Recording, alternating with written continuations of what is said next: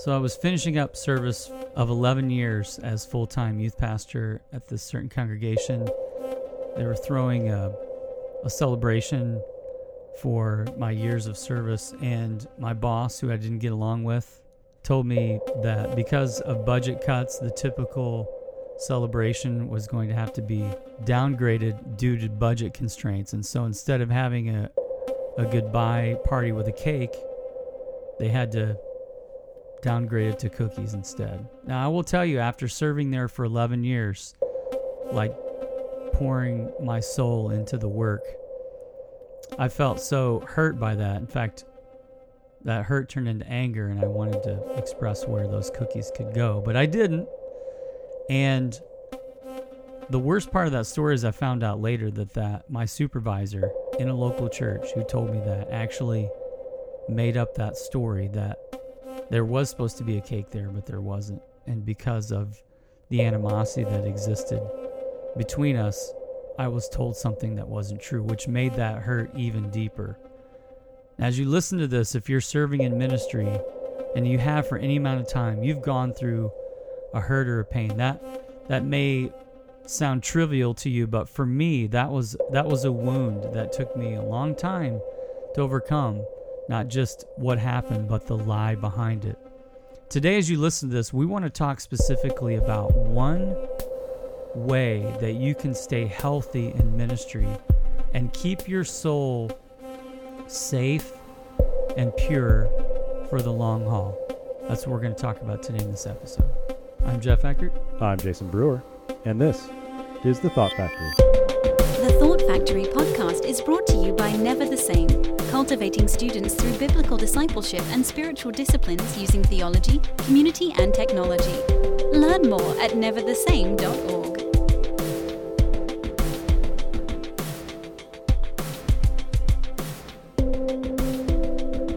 Jason, good to be with you on this episode. I'm excited about this one. Hey, thanks. I'm glad to be here. I'm glad that I can listen to your voice and we can share this conversation together and that we are able to be friends. Wow, that was. It escalated quickly uh, in my mind. hey, this is a series of episodes that are some of our most, maybe even our most practical for local church youth ministry. And so we want to encourage you to listen to this particular series of episodes if you're wanting to get ideas, especially during kind of this great pause that we're experiencing as we record this here at the end of the year 2020 and this could be an episode that's not just good for you, but to share with other team members on your your staff or youth ministry team, whether they be volunteers or um, or in professional youth ministry as in any level of leadership. But last episode we spent some specific time talking about how to grow your ministry spiritually. Before that, Jason, we talked about how to grow your ministry numerically. What do you do? What's the number one thing you can do to bring more students and get them engaged in your ministry? And then the first episode in this series we talked about is the number one way you can build a winning culture. So all these episodes really are are super relevant and practical on the youth ministry local church end of things. The previously recorded talks that you had are about 5 to 6 maybe 7 minutes long and we are just interjecting more thought, more depth into every talk throughout this entire series so that it gives a little bit more breadth to what we are talking about. But you can also take some of these snippets and say, This is a good concept. I want to share this in a five minute presentation to your your collective youth ministry leaders. Um, but really, this is for you, for you to stay healthy and to grow in not only numerically but spiritually, and to create a culture that is winning at your church. You know, I'm finding a, there's a lot of what feels like losing out there right now. And this was before and during COVID, where it seems like youth ministry as a movement is is really not doing as well, you know, historically as it has in the past. There's lots of reasons for that. I think one of the reasons is our approach to it.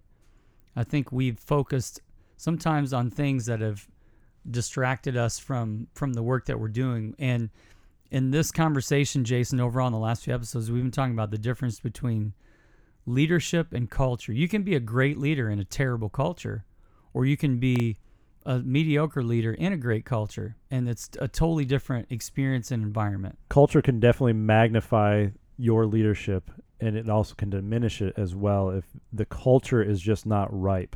And how do we create that culture that allows you to do great things and to win, quote unquote, with students? And the next episode we're going to do to c- conclude this series of of conversations is the number one thing worth fighting for in youth ministry. And we're sharing this with a combined about 45 years of experience. If we could boil it down to one thing, we're going to share that in the next episode. What is the one thing that we believe that's worth fighting for? So that's an episode you do not want to miss. And before we get into the the meat and potatoes here, Jason, of this episode, one quick reminder: if you have not gotten this, gotten, gotten, if you have not picked up your free download of our Adolescents in the Church Trend Report, we want to encourage you. It's a beautiful 20 page document you can download for free that will give you the latest stats on students and what they're thinking and believing, their beliefs about things like social media and their connection to the church, and their connection to faith, their life on campus. Really, a, an in depth and behind the scene look into the beliefs and the behaviors of Gen Z so, Jason, where's that available? Neverthesame.org slash trend report. Neverthesame.org slash trend report. If you are looking for just some material, some quick leadership things, if you're looking for what students are saying in regards to culture or faith, and you just want to disseminate that to your leaders, this is a great resource. So uh, we highly recommend you just going to neverthesame.org slash trend report and getting that gift for free.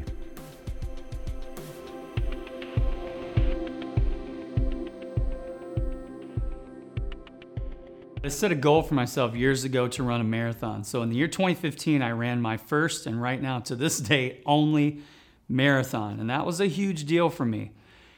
And over the time of training, it was interesting to just build up your mileage and, and just getting accustomed to doing that, to running 26.2, I think it is. Um, just to clarify, you are correct 26.2 miles. How many run. marathons have you run, Jason? I've ran three okay. full marathons a lot of half marathons or 25k distance. Now I prepared for months, but what's the shortest you've ever prepared for a marathon? Oh man, six weeks. Yeah, you punk.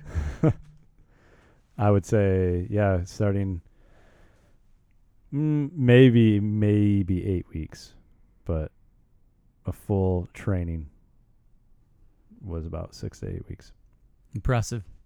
But I noticed the day of the race, there was this point in the race where there was like a full marathon, and then at the same time there's a half marathon. And the first, you know, section of the race you're all together, and then there's that peel off. And let me tell you, man, I wanted to peel off when it came to that sign that said "Go this way" for just doing the 13 miles. And um, I actually experienced the opposite. I was running a half marathon, and I was running and I came to that peel off where I needed to go this way if I was going for the half marathon. I really wanted to go the full marathon. So you're such a punk. but I knew I would probably collapse. I doubt it. I doubt it. It was it was a year when I trained for the full marathon, but I didn't get in. I was running half marathon with a friend and my friend was running and he was turning, and I wanted to just keep going. See, a lot of you listening, you've never seen Jason in person. He weighs the exact same he did in high school.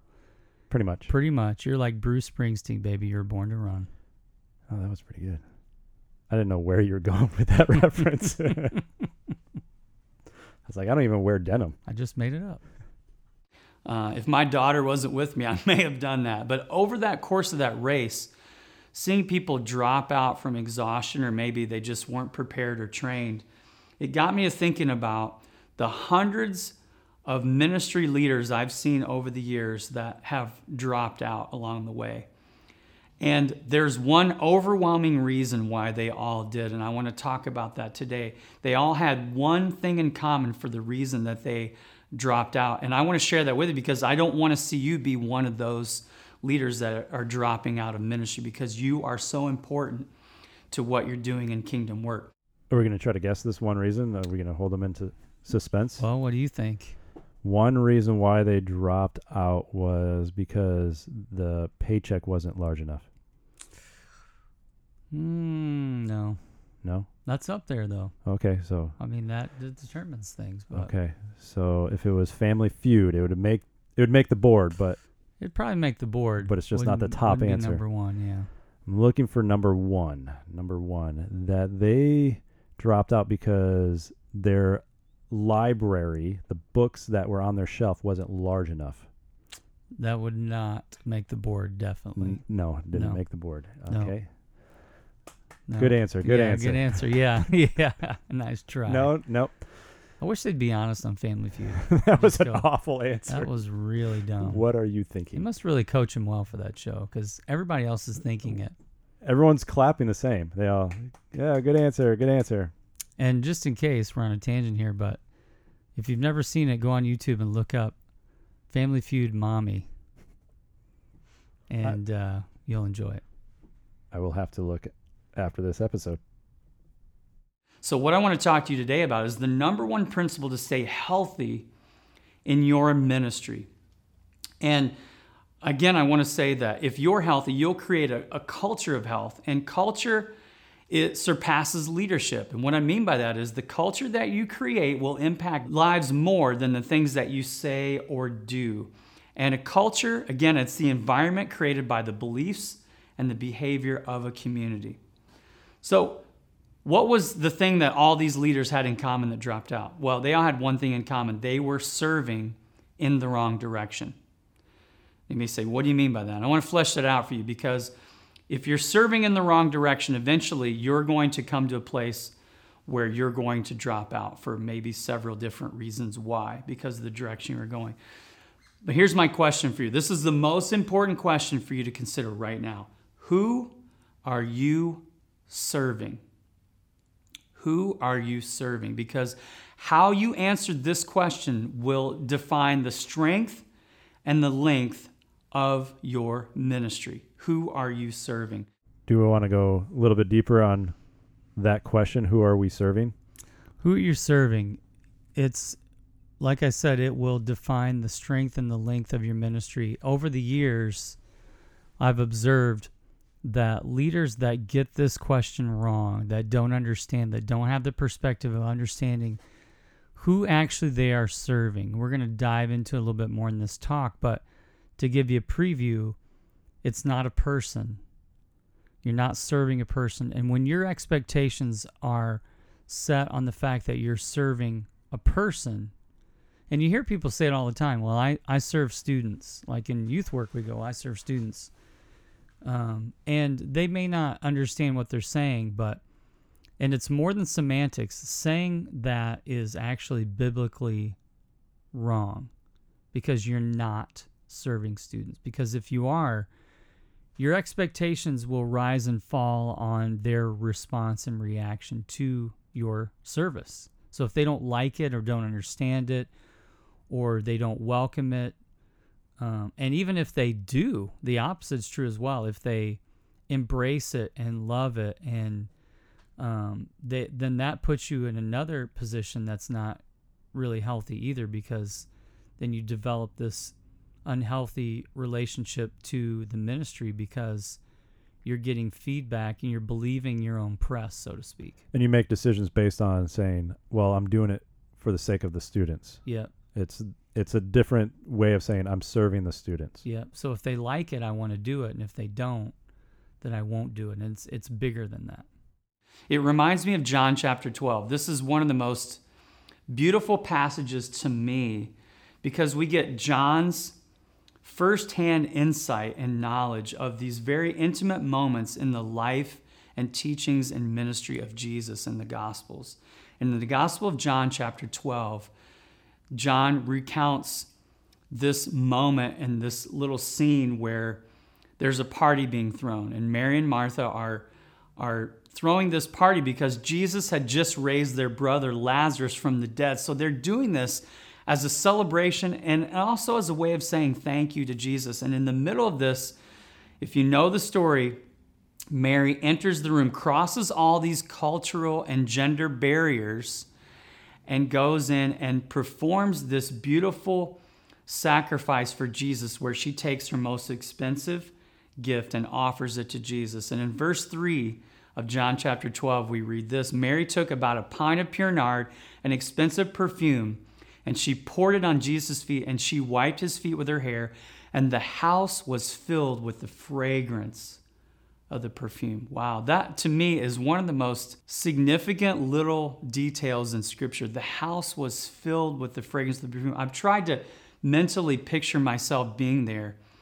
John, as he was recounting this, could smell it, I'm sure, in his, in his memories, like what that smelled like. We know from the scripture that it was worth over a year's wages, this, this gift, this perfume that Mary offered Jesus. Why is that significant to us today? Here's why because Mary was offering her gift to Jesus to say, Thank you.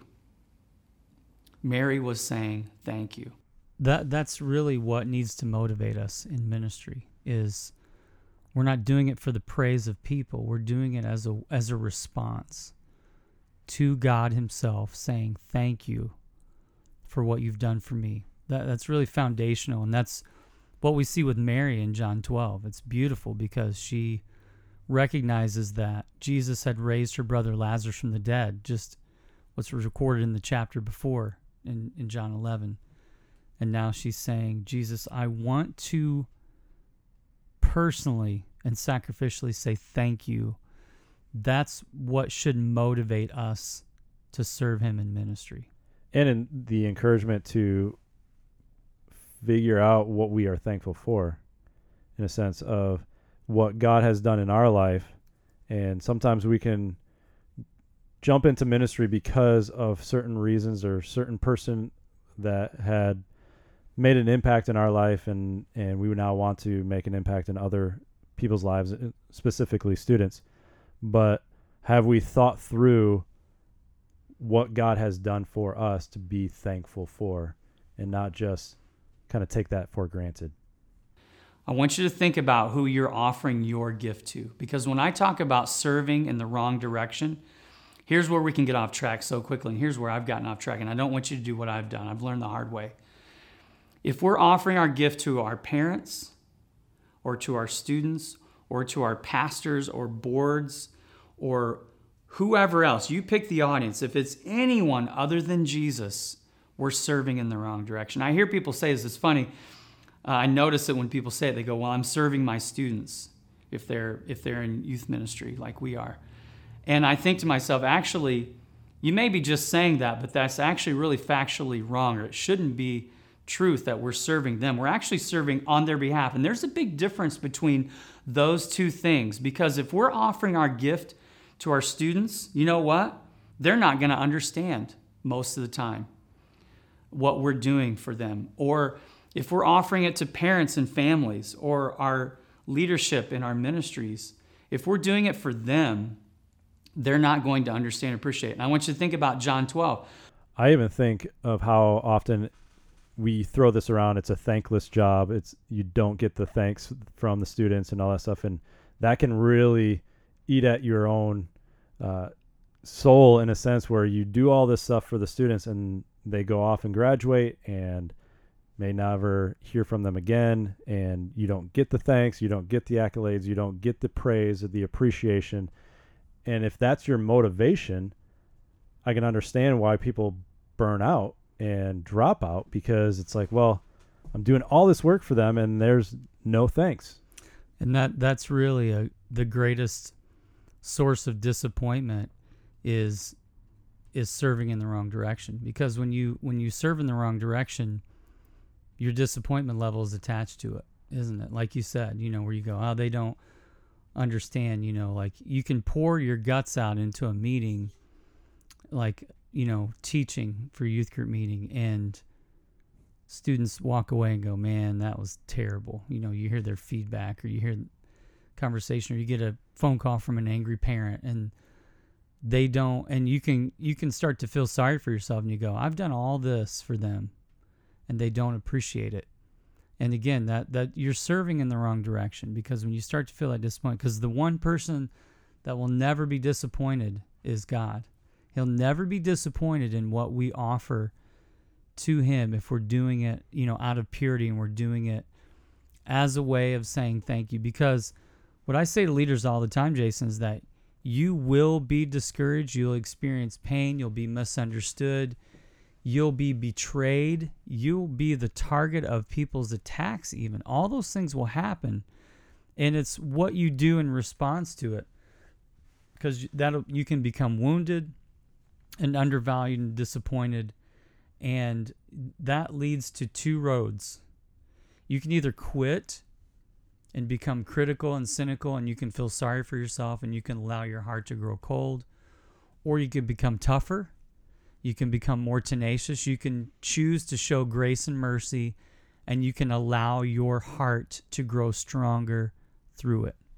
And even if our expectation is to meet the higher leadership's expectation and we are striving for that or we're like man don't they realize what's going on in the ministry? And they just don't understand they don't understand the amount of work that i put into this or or they are only looking at certain aspects of the ministry and they don't really know the picture of the ministry. It can also cause you to be discouraged because you're trying to meet somebody else's expectation. And so when they don't even pay attention to you or they aren't looking as close of attention as you hope that they would, then you get discouraged and that that can also lead your thoughts down the road of man, I am I am too good for this place or I can't handle this anymore. All the people in that house in that room, the teachers of the law, even the disciples did not understand or appreciate what Mary was doing. But who did understand, who did appreciate? Jesus understood it and he appreciated it and he honored Mary for her gift. And that's my question for you is who are you serving? Because if you're serving people, you're going to be disappointed and eventually you end up like many of those leaders maybe cynical, critical, negative and out of the game. You're needed in ministry. So think about who you're serving. Do you love the Lord of the work or the work of the Lord? Reminds me of a friend of mine, Darren, the person that I founded NTS Camp with, Darren Campbell. He shared with me a few years ago that he always pictured himself as a pastor with God behind him, and he would hear from God and then he would share with his people. And then he heard the Holy Spirit whisper to him something very significant. He said, Darren, I want you to turn around and face me, and your people are behind, and you're serving me, and they're watching. And that's the picture of ministry where you're serving in the right direction. So, again, my question who are you serving? because how you answered that question will define the strength and length of your ministry.